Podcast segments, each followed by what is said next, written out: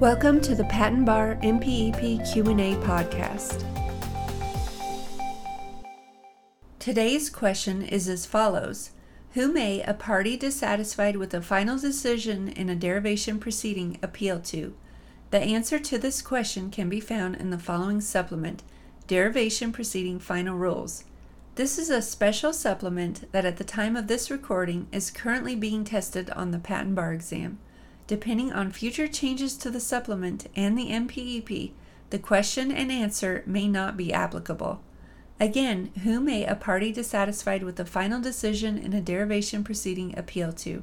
As shown in the supplement, a party dissatisfied with a final decision in a derivation proceeding may appeal to district court or the federal circuit. This question and answer comes from the following supplement Derivation Proceeding Final Rules.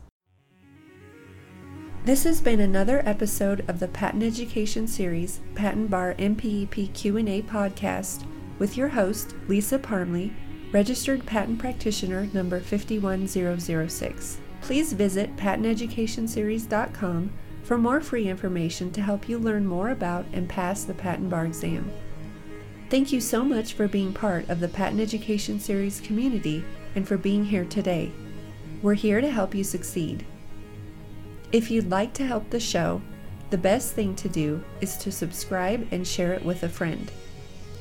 If you need anything or just want to touch base with us, please email us at info at patenteducationseries.com. We want to see you succeed and put the patent bar exam behind you.